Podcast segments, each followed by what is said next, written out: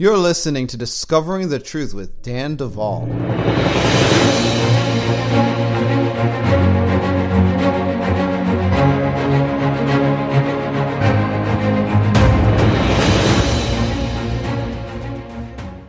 Folks, it is time for another week of Discovering the Truth with Dan Duval. Today, I am going to introduce you to a gentleman by the name of Todd Edwards. Now, for those of you that hang out with us at our Bride Tribe Advances, which we are calling them from now on, and also the Fireplace Church. You will probably be familiar with Todd Edwards. He is one of the leaders at Bride Ministries, and while he isn't on this podcast with me often, he has been with me one other time on the podcast. He also has a bi weekly study that many of those that come to the Fireplace Church also attend. And well, after you hear this, you'll probably want to attend. So make sure you're at the Fireplace Church this Sunday so you can get the details. Now, uh, Todd has a really cool history, uh, none of which I'm going to bore you with right now, but I'm going to introduce you to the man, my friend Todd Edwards. Welcome back to Discovering the Truth with Dan Duval. Awesome. Thank you, Dan, and thanks for having me. Uh, looking forward to it. And I think, if you don't mind, I'll just go ahead and start talking about history and some of the aspects of Christ. And instead of maybe having a dialogue back and forth, um, I'll go ahead and speak, but please interrupt me if there's anything that you want me to focus on. That's all right.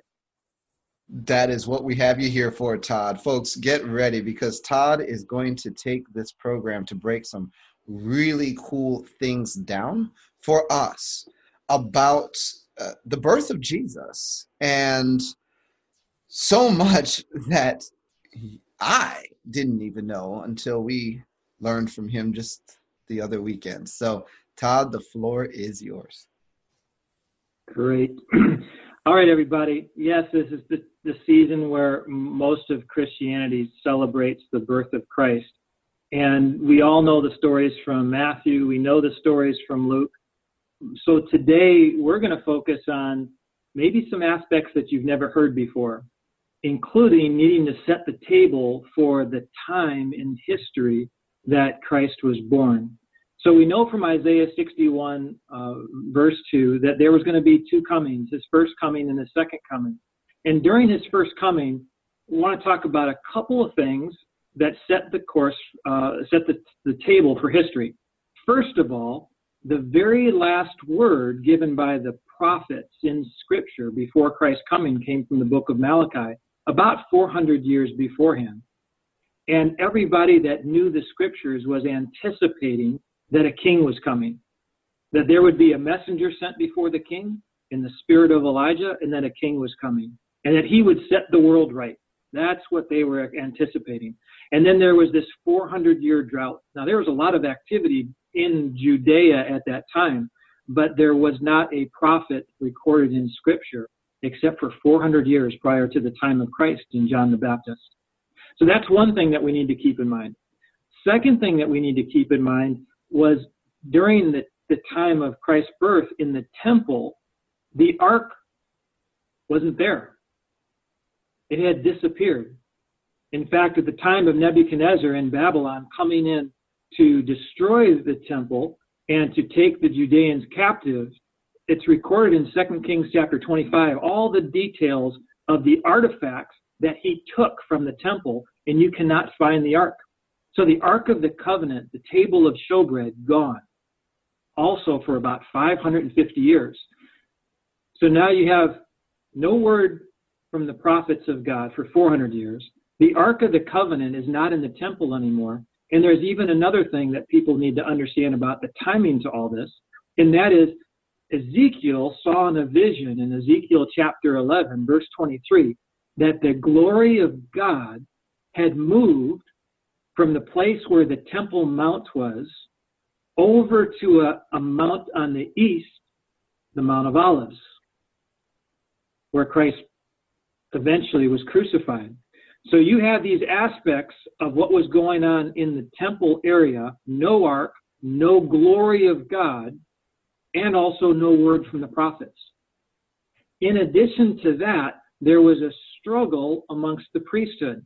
So if we back up in time a little bit, and think about the history of the priesthood, there was established a Melchizedek priesthood before the book of the law was established.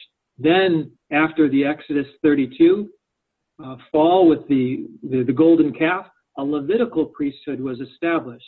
That Levitical priesthood was then parsed a couple times over history. Uh, Levi then had uh, there was two two frames of Levi. You had Ithamar and Eleazar, and the Eleazar line was typically the high priest line. Eventually, during the time of David, that produced Zadok, and the Zadokites became the high priest. So now you fast forward all the way to the time where the Greeks then took over the land in Judea around 250 BC up until about the Maccabean period, about 160 BC. You had what's called Hellenized priests. And what that means is they were Greek um, ordained priests, not ordained by the Levitical class, but Hellenized priests. Now, why is that important? Because the priests that played ball or collaborated with the Greeks were not the Zadokite priests. It was from the Ithamar line, the line that was not supposed to be the high priest line. And they became Hellenized.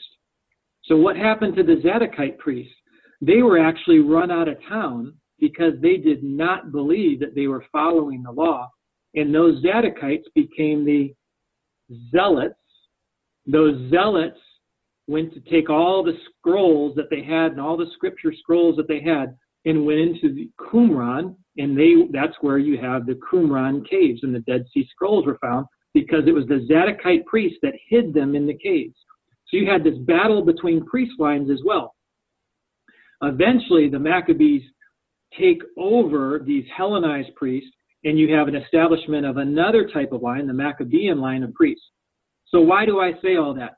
Because there's just all kinds of chaos and and and lack of direction, and they're not following the Bible, and they're not hearing from God, and the glory's not there, and the ark's not there. And that's the setting. But there's more. Most of you probably have not heard that the Roman Empire during the birth of Christ had an equivalent rival. And that rival is the Parthian Empire. And the Parthian Empire, we don't read about because, uh, in the West because we always get Greco Roman history. And history comes from his story, and typically history is written by the victors or by those that are in control of our textbooks. So we don't know very much about the Parthian Empire, although a lot is written about the Parthian Empire. And I want to start off by reading a quote from a 19th century British historian uh, that has done extensive writing in, in the Middle East in a number of these types of empires named George Rawlinson. He said this The picture of the world during the Roman period put before students in the histories of Rome was defective, not to say false in its omission to recognize the real position of Parthia as a counterpose to the power of Rome. A second figure in the picture, not much inferior to the first, a rival state dividing with Rome the attention of mankind and the sovereignty of the known earth. Wow. So the sovereignty of the known earth between the Roman Empire and the Parthian Empire, and the Parthian Empire was its equivalent. He goes on. Writers of Roman history have been too much in the habit of representing Rome as a universal monarch, having no other limits than those of the civilized world. To the present writer, meaning him, George Rawlinson, the truth seems to be that from the first to the last, there was always in the world a second power, which is a true sense balanced Rome and acted as a counterpoise and a check. This power for nearly three centuries between 64 BC and 225 AD was Parthia. So when Jesus was born, we know that Judea was under Roman rule, but Rome had a rival, kind of like during the Cold War, the United States and the Soviet Union, there was a rival. There was a major rival with the Romans. The, uh, the Parthian Empire was enormous in the east at that time. It extended about 1,900 miles, 1,900 miles from east to west. From the Euphrates River, which was the border between the Roman Empire and the Parthian Empire, all the way to the Indus River in India, in modern India. It was also about a thousand miles north to south. So, an enormous empire. Backing up in history a little bit, uh, when the Greek Empire came about and Alexander the Great came into power, who, by the way, was prophesied in the book of Daniel, comes into power, takes over that whole area. After Alexander's fall, as prophesied by the prophet Daniel, it's broken up into four kingdoms. The kingdom of the Grecian Empire that was over Judea and this, this area that we now know as Iran and Iraq was the Seleucians. That was the division of four that was over Palestine, Judea, all of this area. The Seleucians then took over that entire area, and over the course of time, around 250 BC, this group of what we now know as Parthians started to revolt. And they fought against the Seleucian Empire for freedom. And they won their freedom. And for about a hundred years, going back and forth, this Parthian group was battling the Seleucian Empire, which was formerly from the Greek Empire. They eventually won their freedom. And I know this is a lot of history, but this is going to make sense when we dig into the scriptures. So they eventually won their freedom. Some of the highlights of this, you'll you'll hear, you'll recognize some of the names, including in these battles going back and forth. In 164 BC, the Parthians defeated Antiochus Epiphanes. He was a Seleucian king of the Greek Empire. So the famous Antiochus Epiphanes that was prophesied, it was the Parthians that killed him in battle. And in about 129 BC, the last kind of big push by the Seleucians to go against the Parthians, Phraates, who was the king of Parthia at that time, defeated over 300,000 Seleucian troops. You talk about battles. These, these guys have massive amount of numbers, and the Parthians were going back and forth with the Seleucians and finally just wiped them out. And it weakens the Seleucian Empire so much that it allowed the Maccabees to revolt from the Seleucians. So the Maccabees wouldn't have been able to revolt unless it was the Parthian Empire pounding on the Seleucians and finally defeating them. So the Maccabees revolt now in 160 BC, and all of a sudden you have the Maccabees take over these Hellenized priests. So all of this is happening. Now we kind of fast forward a little closer to the time of Christ. Rome and Parthia now are at odds right around the Euphrates River. And that's kind of the border. And there, there's, there's this give and take taking place. A big battle took place in 53 BC where the Parthian king destroyed Crassus, who was one of three leaders in Rome, destroyed his army. 45,000 troops get wiped out, and Crassus is killed. He's made fun of. He was an elderly general, but he, he was taken over. Rome pushes back, and he put, they push back with another famous character that you all know, Mark Antony. Mark Antony goes against Parthia first opportunity takes in 120,000 troops, gets wiped out, scurries back home to, to Rome with about 60 to 70,000 troops. Right, we think about the Roman Empire as being so strong and being uni-dominant, but you have the Parthian Empire kicking their butts in the east. So Mark Antony comes back and he, he gets wiped out. Because of this revolt, the Parthians decide we're going to now push into your territory west of the Euphrates. What's west of the Euphrates? Palestine, Judea. So from 40 BC to 37 BC, the Parthians actually control Judea. This is the same generation that Christ is born into. So people like Zechariah and Elizabeth, who are older, they remember being under Parthian rule. And now they now they're under Roman rule. So these are the same folks that understand all this. This is going to be real important when we see who the Parthians then are. So finally, Mark Antony tries to push back again. And once again, he, he, he gets defeated.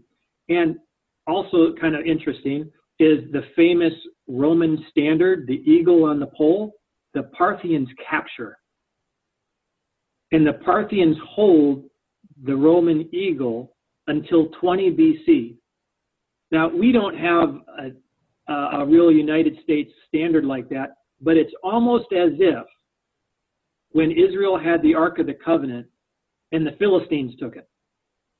That's kind of what Parthian, Parthia did to the Romans. They took their eagle. It was a national embarrassment. And this is all about 20 years before the time of Christ that it's even returned. So everybody remembers this. Pontius Pilate remembers this. Herod knows about this. They're all afraid of the Parthian Empire because of this. So keep all of that in mind. So now, who really are the Parthians? What is this group? Well, we read in 2 Kings 17:6 that when Assyria comes down into the northern kingdom, some of the northern kingdom are transplanted into Media.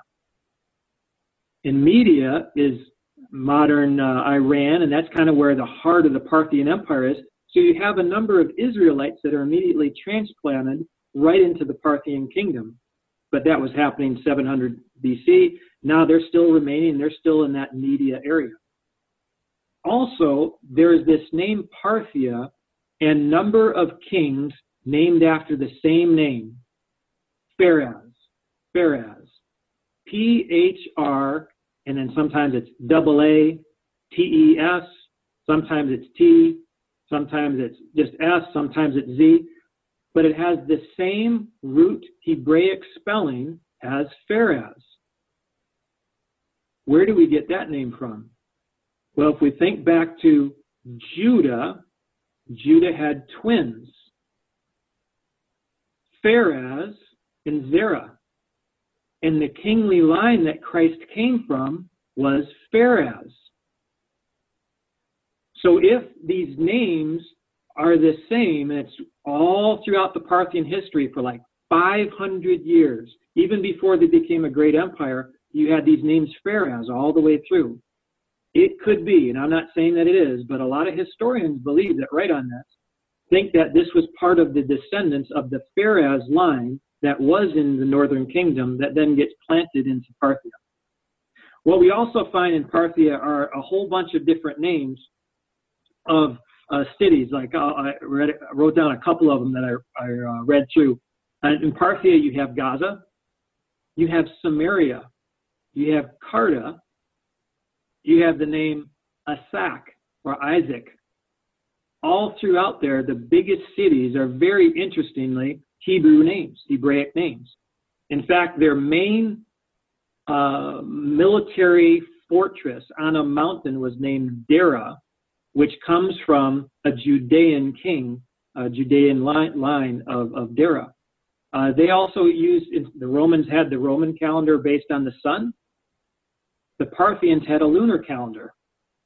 And their lunar calendar actually started in the spring. Same thing with the Hebraic calendar. So there's a lot of similarities that are, are interesting.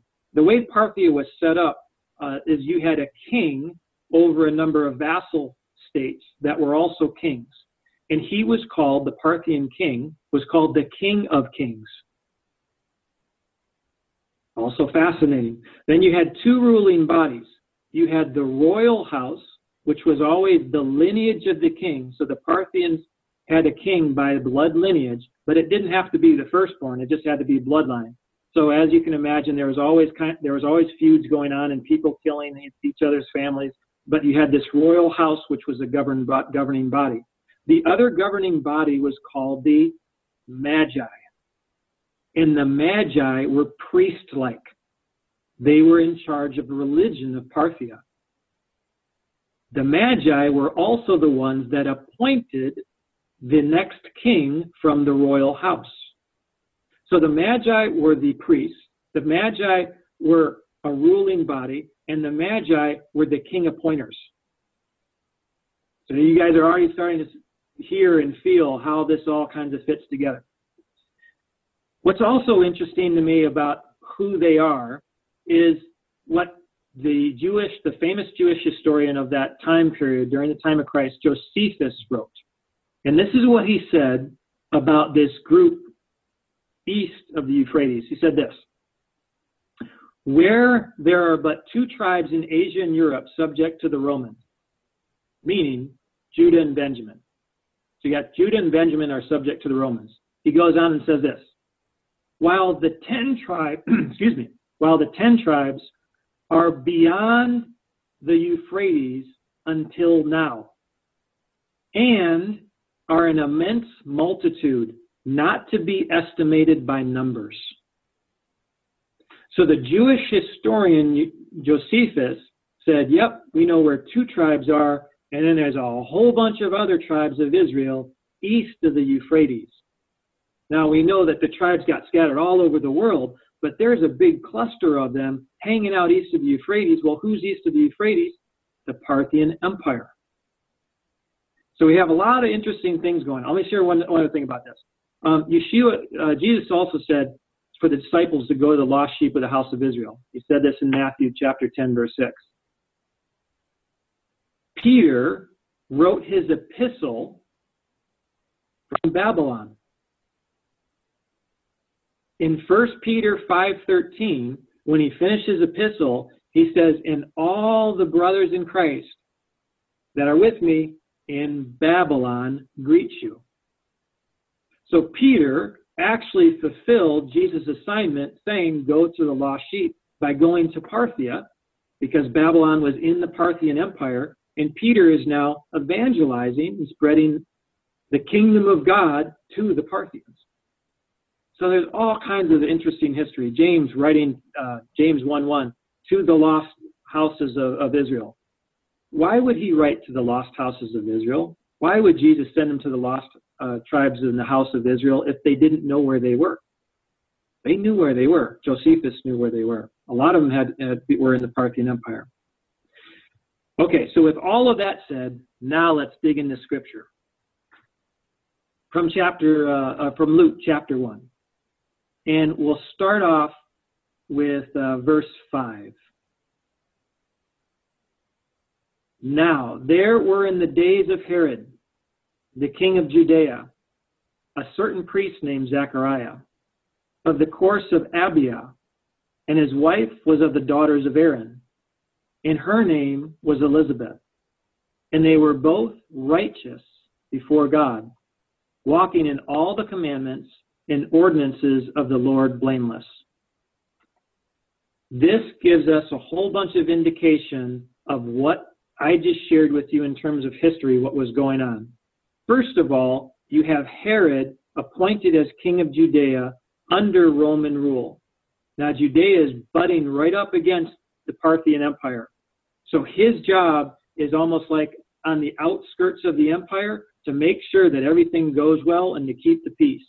Now, he's trying to keep the peace with one of the most difficult cities to keep the peace, of course, Jerusalem. But that was his assignment. Next, you have a priest named Zechariah. And Zechariah, it says, was the, of the course of Abia. Now, that means nothing to you and I unless we dig into what the course of Abia means. When David instituted the priestly uh, priestly plan, yearly plan for all the priests to minister before the temple, he divided the priesthood into 24 families. Abia was one of them. And we can find that in 1 Chronicles chapter 24. So Abia was one of them. Each family of priests would then minister in the temple for two weeks. So over the course of a year, you have 48 weeks assigned, and then the last couple of weeks were assigned to a priesthood family or two. And every year, the, the family of Abia under the Levitical priesthood would minister. So if we know that the beginning of the year started in the springtime, right after they right before they started Passover, Abia's course was the eighth course or the eighth rotation, which means he was doing weeks 15 and 16 of the year, which puts him, Zechariah, now ministering in the temple right in the middle of summertime. So we have a timing phase to it. We also know that Zechariah is a true Levite and is actually a descendant of the Zadokites. So he's actually a Zadokite priest. Then we know that his wife, Elizabeth, is of the daughters of Aaron. Now, what does that mean? She wasn't, her father really wasn't Aaron, but she came from the lineage of Aaron. Sometimes when we read in Scripture um, the begats and the families of, they don't necessarily give all the details of every single father going down the line, but they may give, give a, a detail of you're a son of Abraham or you're a son of Judah, meaning your lineage comes from Judah, your lineage comes from Abraham. In this case, Elizabeth's lineage comes from Aaron, also a Levite. So you got two Levites, two priestly families. And by the way, Aaron's first lineage comes from Elizabeth, and we're also named Elizabeth. We got two Elizabeths in the Bible. We'll talk about that in a second. So we got two Levite priests. Who do they eventually get born? Who do they give birth to? John the Baptist. Now, if in that time you had the Maccabees as priests and the true Zadokite priests that should have been the high priest are out in the Qumran caves, where do you think John the Baptist eventually goes to? In the wilderness to the Zadokite priests. In fact, Paul in Acts chapter 9 on the road to Damascus during his conversion, he was going to arrest the zealot Zadokite priests because the road to Damascus led to the Qumran caves. So you truly have a true high priest in John the Baptist who eventually baptizes Christ. Keeps going in verse 6. And they both were righteous. And that term in the Hebrew, Zadik, also indicating that they were Zadokites before God. So a lot of information is put there in those first two verses. Now, if we pass forward now and get into a couple other timing elements in still in Luke chapter 1, but in verse 26, we have this said, and in the sixth month, now what sixth month? Elizabeth's pregnancy sixth month. So if she was pregnant, got pregnant right after Zechariah left his course, and that's what the scriptures say, six months later puts us right around our calendar end year, like around January 1st, December 31st. So right in the middle of winter. That's the six month mark. The angel Gabriel was sent from God unto a city of Galilee named Nazareth to a virgin espoused to a man whose name was Joseph of the house of David. So now we, we clearly know that Jesus of the house of David, which is also Judah. And this is happening in Elizabeth's sixth month. It keeps going. The angel says, Mary, you're going to have the Holy Spirit come upon you, and you will have Jesus born of a virgin. So this is six months now into Elizabeth's pregnancy. If we keep going, there's something that uh, I wrestled with and I really didn't understand until, until recently. So we'll keep going in Luke chapter 1. We'll jump ahead to verse 36. And behold, now this is the angel talking to Mary, your cousin Elizabeth. She has also conceived a son in her old age, and this is the sixth month with her, who was called barren. So let's stop there for a second. Jesus then is conceived by the Holy Spirit right around the beginning of our calendar year. If you project now nine months, that puts him into the fall of our calendar year. We also know that he is called Emmanuel, which means Elohim or God tabernacles with us. And one of the fall main festivals is the Feast of Tabernacles. So Jesus actually came to tabernacle with mankind in our approximately ninth month, or the fall, which is the Hebraic seventh month. John the Baptist, three months later, after the beginning of our calendar year, puts him right around the time of Passover. That gives us kind of the timing all there in Luke chapter 1. Now, the other thing that it really, really I didn't really understand for a long time how can Elizabeth, who's a Levite, and Mary, who's a Judean, be cousins? I mean, I get we are all cousins. We all came from Noah's kids. We all come from Adam and Eve. Clearly, Mary and Elizabeth, they come from Shem, but we don't necessarily call each other cousins. I mean, they were cousins, cousins. How did that happen? We got to take a look at Jesus' lineage. And we'll just show this real briefly um, just to show just a little bit, because you can actually go into a lot of detail uh, about this. In Jesus' lineage, if we look in Luke chapter 3, there's a couple of kings that need to be mentioned that actually had Levite blood. The first one, uh, Luke chapter 3, I turn to Luke chapter 3. This is teaching live on the fly, Daniel. I meant Matthew chapter 1. Matthew chapter 1. So, Matthew chapter 1, verse 7. You have this guy named Abijah or Abii. And if we go back into Second Chronicles 13:1, it says that Abijah had a mom who was a Levite. So you have Levitical blood in Jesus' lineage. Matthew 1 9, there's another guy here, and that is Joachim. If we go back and look at his mother in Second Chronicles 27 1, his mother was a Levite. We got a third example, Matthew 1, chapter 9, we have Hezekiah. Achaz begot Hezekiah. If we go to Second Chronicles 29 1, Hezekiah's mom was a Levite. So we have Judean and Levitical bloodlines intermingling. In fact, this happened even right from the beginning. If we look at Exodus chapter 6, verse 23, we have Aaron who is going to marry a Levite. And I'm skipping over a whole bunch of scriptures. What's the point of this? Why is this a big deal? Because Jesus comes as a different kind of priest. He comes as a Malki Zadik. Malki meaning king from the kingly line of David in Judea. Zadik, the priestly line of Levi. So he takes both fulfillments of the law, both king and, and priesthood, puts them together, and is a new priesthood, the Melchizedek priesthood. All of that in the bloodline back to Luke. Lots of stuff going on. so back to Luke.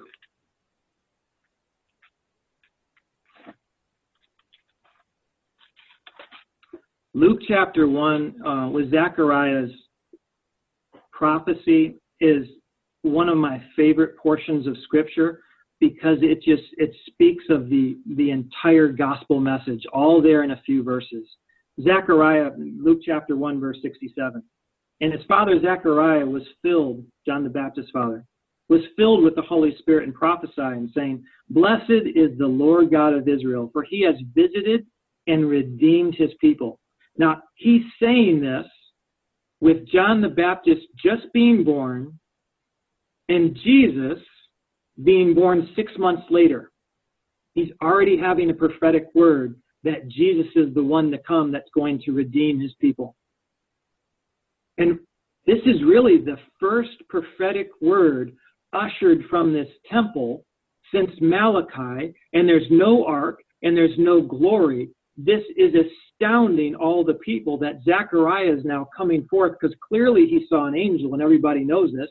It was muted, and now all of a sudden this prophetic word is announcing the coming of the Messiah. This ties right back to Malachi. So now all the land is saying, oh, we're about to get a king. We're about to get freed from the Roman Empire. We're about to get freed from everything because they're all expecting a king. And he raised up a horn of salvation for us in the house of his servant David, and spoke by the mouth of his holy prophets, which have been since the world began, that we should be saved from our enemies and from the hand of all that hate us. I mean, can't you get a feel of everybody's just rejoicing? The king is about to deliver us.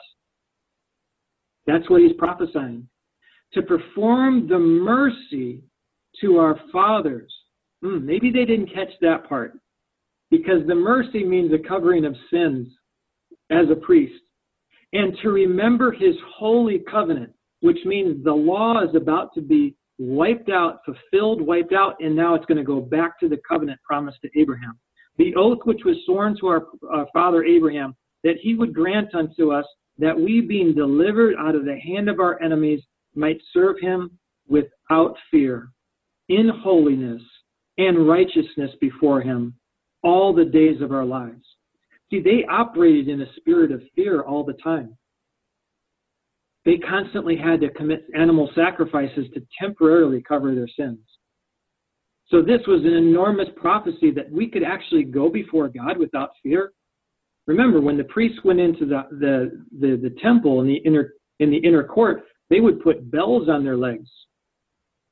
The priests were afraid if they weren't completely clean, they might die in the presence of God, and then they'd have bells on their legs with a rope and they'd have to yank out the dead priest. That doesn't seem like a very fun God to worship.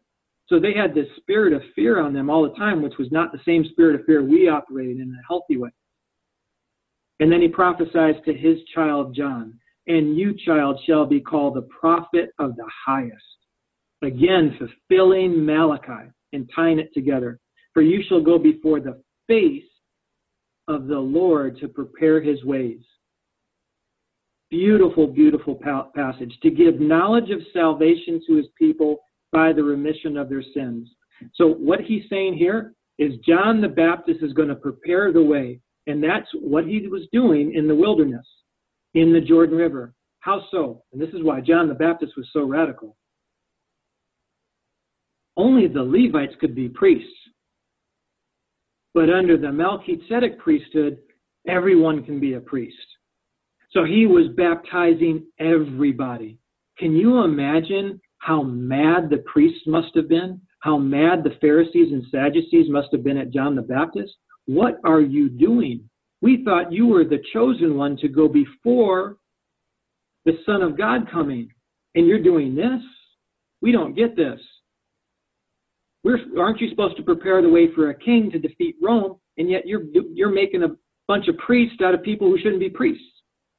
But that's what John the Baptist's message was. So now we fast forward into Luke chapter 2 and Jesus' birth.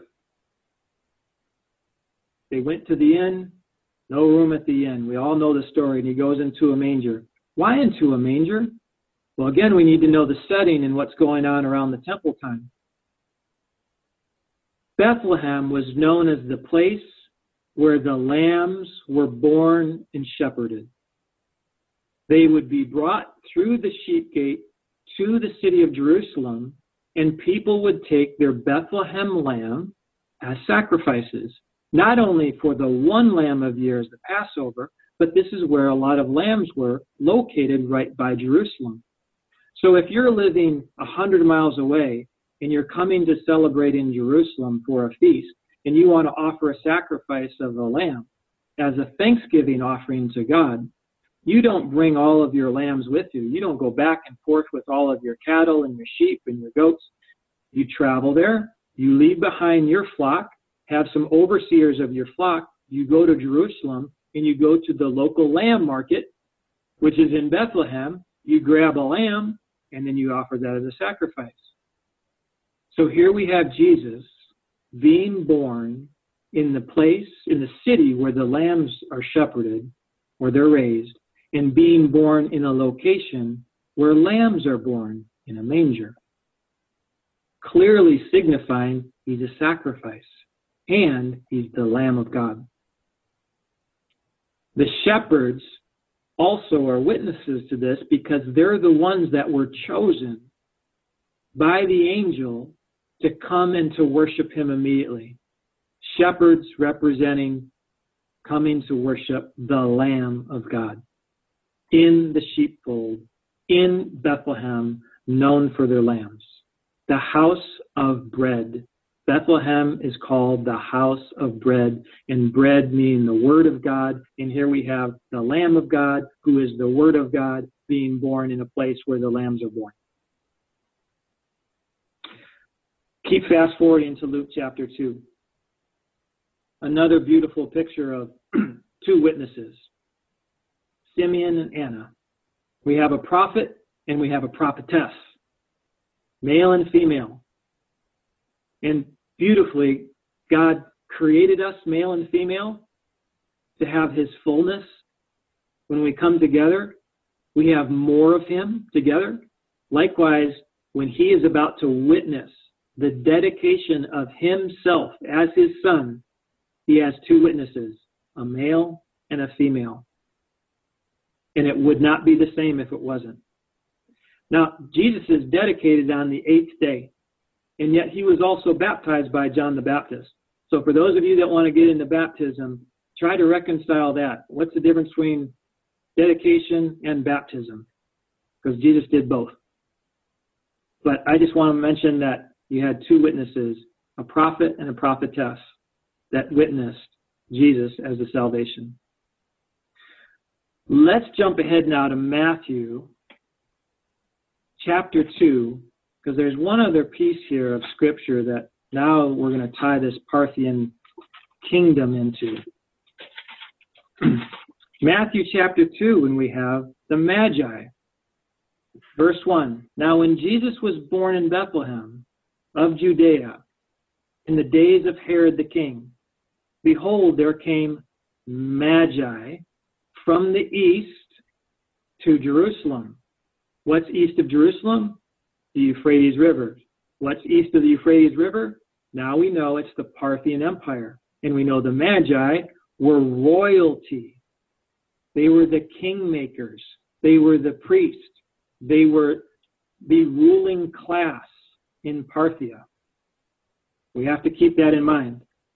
They are saying, verse 2, Matthew chapter 2, verse 2, where is he that is born king of Judea? For we have seen his star in the east. We saw it in Parthia and are come to worship him. How did they know that a king of Judea was supposed to be born and they followed him into Bethlehem? These were not some pagans worshiping all false gods. Although the Parthian Empire was not a clean empire, it's not like they were worshiping our one true God, Yahweh, and were waiting for his son, Yeshua. There was a lot of paganism in there, but there was a knowledge of our Old Testament in Parthia. They knew the scriptures, they knew the time, according to the book of Daniel. They knew that he was going to come from Judea. And they also knew that there was this moving star moving star from the east that took them all the way to Bethlehem. And they came, think about this, they came to anoint a king. So if the Parthians really had some type of Israeli uh, Israelite influence and the tribes were there, and the kings were all named Pharez from the kingly line of Jesus and the kingly line of Judah, they were anointing a king. They were anointing their cousin. He was a rightful king, not only to the Parthian Empire, but wherever he was supposed to rule. And remember that they had just ruled over Palestine 40 years previous. Now, if they're royalty coming in, are they three guys on camels sneaking in in the dead of the night looking for a king? You would never do that. We don't send out our president, we don't send out our senators without secret service, without a lot of bodyguards. Now imagine them going across the desert, across barren plains, where all of the robbers and the looters are going after people. There's no way they went with three people only. And we know this because here's the next verse in chapter in verse 3. When Herod the king heard of these things, heard of what things? The Parthian Magi coming. He was troubled, and all of Jerusalem with him. What's going on? We have Magi coming from a rival empire there has been fighting back and forth. Just 40 years before, the Parthians ruled Judea. Just 20 years before, they finally gave Rome their golden eagle back. Herod is responsible to Caesar to make sure that the treaty of truce that they had along the Euphrates River was maintained. Herod didn't have a whole lot of power over the Roman Empire. He was just a puppet right there in Judea. And now here comes the kingmakers, probably coming with legions of troops, not only to protect the Magi, but protecting all of the treasure that they're bringing. If they're coming to anoint a king, they didn't come with one tiny little gold coin. That would be disgraceful. They're probably coming with treasure chests of gold, vials and vials and vials of myrrh and frankincense. And if you're coming with that kind of treasure, you're coming with troops, lots of army. But you're coming in to the Roman Empire who you have a truce with, unannounced. No wonder Herod is troubled. And they're saying, Herod, oh, by the way, we got a king that we're looking for, and we're going to put him in charge of all Judea. No wonder he's troubled. But notice he also is not rebellious. I mean, wouldn't he say if he was actually powerful enough, or there wasn't this this tension between Parthia and Rome, to just take these magi and he's got plenty of troops, knock them out? He didn't because there's so many troops coming with the Magi, and he can't be seen by Caesar as instigating another war. He's stuck in a bind. In addition, the whole city of Jerusalem knows what's happening. It's not like the whole city recognized that there was three little guys coming in in camels. No, a whole invading army was at their doorstep. Everybody is troubled. Even though they might have enjoyed the Parthian rulership, they do not want war. No one wants war. That's what's happening at that time of the Magi. And the Magi anoint Jesus as king. So clearly, he must be freeing them from the Roman Empire as king. So, as they were expecting Jesus to come as king the first time, they actually got him as a priest and a priest to reconcile us back to God. The second time he comes, I think a lot of people, especially in the Middle East, are expecting a priest, and that's why they're rebuilding the temple. Instead, they're going to get the king, the king of glory. There's one other thing that I want to share share with you all that I found fascinating in, in the studies of history regarding this time period of Christ. And it's not the time of his birth, but as he then comes into the scene with ministry, there's dialogue that's recorded in history between him and a Parthian king. And I'm, I'm going to read some excerpts from it that I think you'll also find fascinating about this. So there's a legend that a Parthian ruler or king, King Abgar of Edessa, and this is a city in Parthia and Mesopotamia. And he carried on this correspondence with Jesus during his ministry in Palestine. And this is what William McBirnie relates as the legend. The legend has come down from us from Eusebius. Now, Eusebius was a very famous Christian historian right around the middle third century AD. This legend tells us of a correspondence between, get this, Jesus and King Abgar, king of Edessa. Eusebius, that's not Edessa like Odessa, meaning in Russia. This is in Mesopotamia in the Babylon area. Eusebius claims to have seen this correspondence in the archives of Edessa and has translated it himself from the Syriac language. Now, Eusebius was a famous Christian historian who lived uh, around 260 AD to about 300 AD. And this is what the Encyclopedia Britannica writes concerning Eusebius, now who's this Christian historian. I'm building up, you guys are going to see this. Eusebius was one of the most learned men of his age and stood high in favor with the Emperor Constantine. Eusebius's greatness rests upon his vast erudition and his sound judgment. He is best known by the history of the Christian church, this compilation of, of, uh, of uh, writings completed around 324 AD. Okay, so that's Eusebius.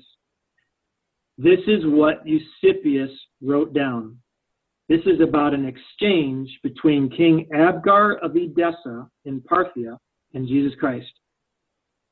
When King Abgar, the brilliantly successful monarch of the peoples of Mesopotamia, who was dying from a terrible physical disorder which no human power could heal, heard continual mention of the name of Jesus and his unanimous tribute to his miracles, he sent a humble servant request to him by a letter carrier begging relief from his disease. Eusebius writes on. He says, This is the letter.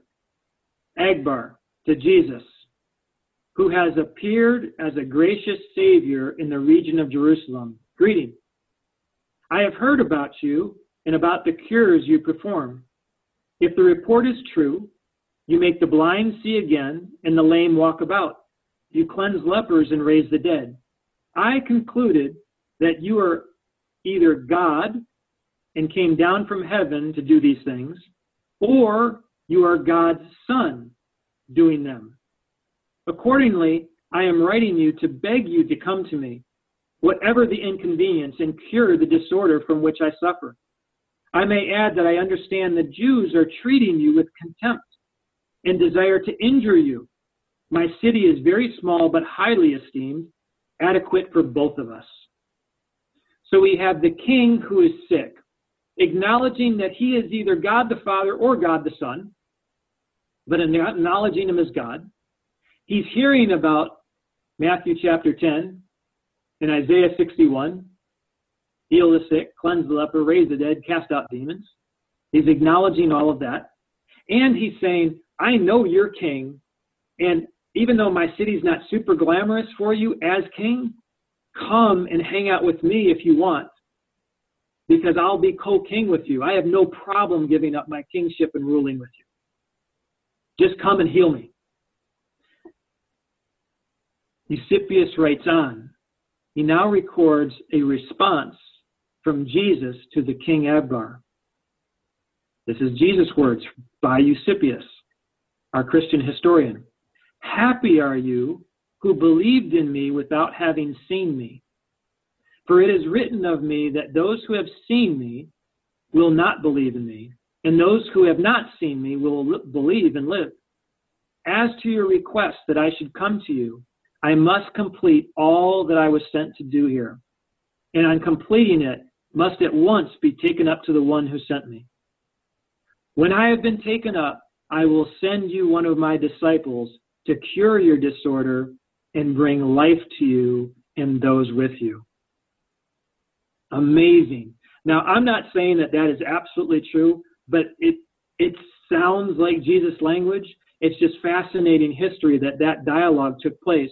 And the reason I'm bringing it up now is because it has to do with the Parthian Empire.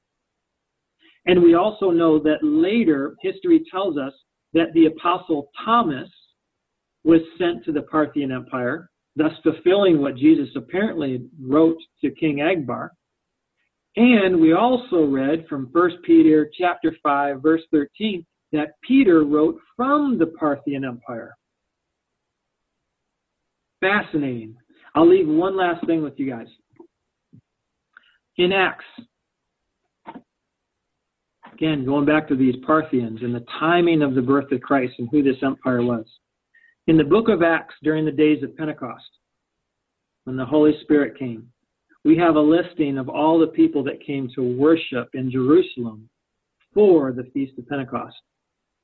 In Acts chapter 2, verse 9 says this Of those that came, Parthians and Medes and Elamites and the dwellers in Mesopotamia.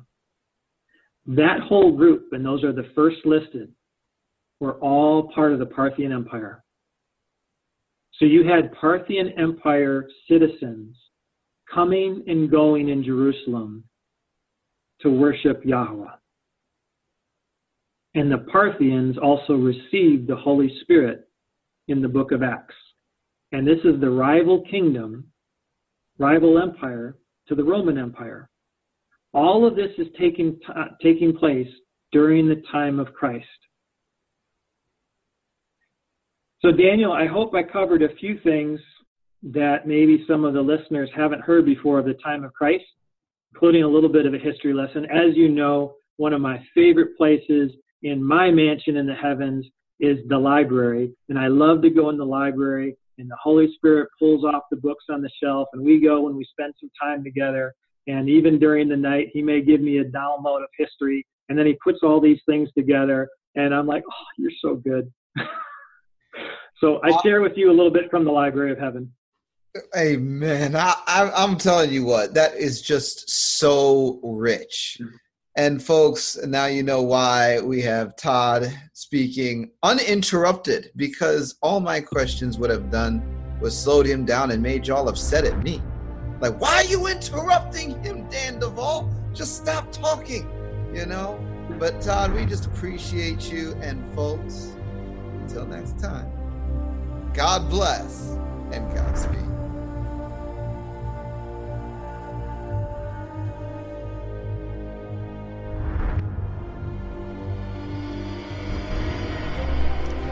You've been listening to Discovering the Truth with Dan Duval. If you would like to connect with us at Bride Ministries or to support what we are doing financially, visit us at www.bridemovement.com.